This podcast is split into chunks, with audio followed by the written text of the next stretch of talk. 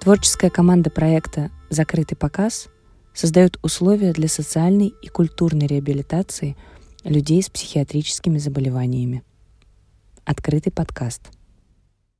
Продолжаем знакомство с командой, которая трудится над спектаклем «Сказка о потерянном времени» в психиатрической больнице Святого Николая Чудотворца. Сегодня после занятия я поговорил с замечательной художницей Викторией Породовской, которая делает кукол вместе с участниками спектакля. Заранее прошу прощения за посторонние звуки, которые могут мешать целостному восприятию беседы. Дело в том, что мы смогли поговорить только после занятия, непосредственно в коридоре больницы, в которой всегда закручивается какая-то жизнь. Везут обед на огромных тележках. Люди встречают или навещают своих родственников. Пациентов ведут на процедуры и многие другие звуки деятельности больницы. Как и любое другое учреждение, психиатрическая больница – огромный мир со своими звуками. Но ведь в каждом учреждении эти звуки особенные –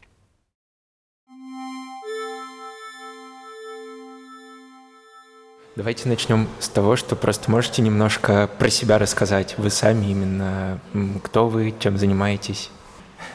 Меня зовут Виктория. Я всю жизнь живу в Петербурге. Училась в медицинском училище, училась в институте Валенберга, и я психолог по образованию. Работала на Свердловской набережной в ЦВЛ детской психиатрии, в творческих мастерских, ну, такая прикладная психология, когда ты, э, общаясь с ребенком, раскрепощаешь его, и он идет в творчество. Потому что в мастерские приходили дети, которые говорили, что не умеют ни рисовать, ни лепить, ни ничего. А оказывается, они умеют все. Такие подростки с девиантным поведением, которые, чтобы их принять, э, нужно немножко потерпеть, потому что они приходили с нецензурной бранью и с со многими такими штучками, которые провоцируют тебя на какие-то ответные реакции. И когда ты их принимаешь, они потом, оказывается, не ругаются матом, не рисуют всяких э, жутких картинок, а действительно начинают лепить, рисовать и что-то делать.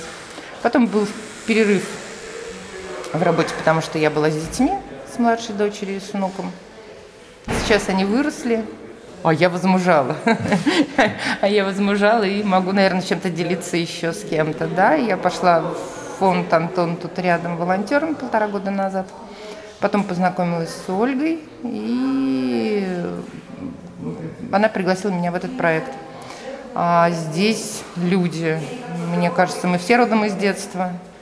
И когда мы творим, то у них открывается какая-то внутренняя их часть, где творчество, где детство, где фантазия. Ну и потом ты отвлекаешься от этих стен, в которых ты сейчас находишься временно.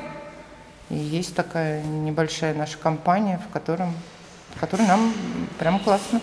У нас дружная компания. А был ли у вас опыт работы с куклами? И я так просто понимаю, вы сейчас сказали про то, что вы лепили с детьми, вот, а именно куклы, как, как вы с этим? Куклы. Ну, куклы в моей жизни, наверное, больше 20 лет. Э, знаете, когда ты, ну, когда ты живешь такую обычную э, человеческую взрослую жизнь, да, а где-то там внутри тебя живет еще кое-кто, который совершенно не успокаивается, и ему нужно время и для смеха, и для юмора, и для творчества в том числе. У меня было желание, ну, такой не очень простой был период в моей жизни, но мне нужно было куда-то эти свои эмоции прожить. Но я знаю, что творчество вообще это прям круто. И я э, решила делать кукол. Были поиски. Я сперва покупала какие-то журналы, где люди шьют э, из текстиля. Нет, мне эти все ничего не получалось. Еще что-то пробовала сама, но результат меня не устраивал. То есть нет, это не та кукла, которая, которую я вижу и которую я могу сделать. Я случайно познакомилась э, с театральным художником Галиной Максимовичевой. И она меня спрашивает, я говорю, Галя, возьмите меня, пожалуйста. Она меня спрашивает, что я умею делать. Я говорю, я в детстве шила мягкие игрушки. Она говорит, ну ладно, где мягкие, там и твердые. Да, я пришла к ней, и, наверное, первый кукол, она говорит, кого делаем? Ну, вот родились э, Карлсон, Фрэкенбок малыш. И это первые такие куклы совместно с ней, но которые пустили меня в самостоятельное какое-то плавание. Очень приятные слова я услышала, я тебя не надо учить, ты все знаешь. Это было, конечно, очень интересно. Но пока ты оттачиваешь, и ты понимаешь, что ты хочешь делать, ты еще подсматриваешь технически, где-то какие-то технические э, моменты, потому что самой можно до чего-то дойти, но есть уже то, что давно изобретено. Ну да, я какие-то мастер-классы у нас есть, такая чукла в Петербурге. Э, там девочки работают, я у них какие-то мастер-классы проходила, смотрела.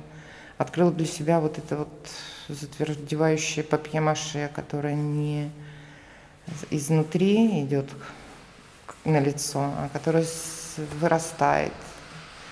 Ну, так потихонечку. Ну и, конечно, рождаются свои образы, свои чувства, переживания, и ты можешь здесь их отыграть э, и пережить в куклах, и пока ты их делаешь. Да. А как вообще вам работа с ребятами? Здесь? Да, здесь. Здесь комфортно, потому что ты приходишь, понятно, ты приходишь первый раз, и ты знакомишься, но ты делишься э, чем-то своим, да, что мне нравится больше всего. Я люблю делать куклу. И вдруг ты э, видишь отклик. Конечно, их было поначалу гораздо больше, но тоже делали. У них не очень э, просто с моторикой, много приходится помогать.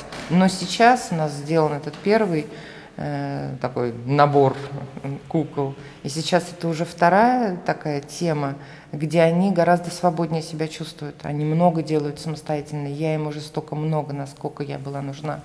Э, на первом этапе не нужна. И они приходят с удовольствием. У нас, мне кажется, такие спокойные очень взаимоотношения, доверительные. А вы как-то заранее продумываете занятия или, ну, это поначалу, может быть, было, а сейчас, как вы сказали, что это все проще? Ну, у нас вначале э, начиналось с того, что у нас стоял четкий э, такой план, э, привязка к э, сказке о потерянном времени. Нам нужно было сделать этих персонажей. У нас не получились персонажи, мне кажется, в возрасте детского, ну, такие дети. Но в определенный момент я и это отпустила. Но у, у этих людей вот куклы такие, да, они имеют право быть такими. А то, что там все равно присутствует, это детская душа Девана у нас у всех. И чем дольше живая, и слава богу. А сейчас, да, сейчас они уже какие-то свои переживания. И они не могут привязаться, если ты смотришь на куклу, и она такая прям вся нализанная и прям вот какая-то такая. Ты не можешь к этому привязаться, потому что у тебя нет, ну, каких-то знаний технических, еще что-то, способностей. Но когда ты делаешь куклу просто для себя, и ты можешь себя отпустить, то в итоге она может вырасти, если ты этого захочешь, и до какого-то мастерства, ну вот более такого, как сказать,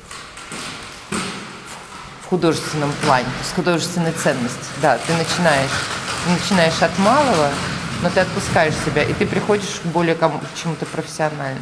Угу.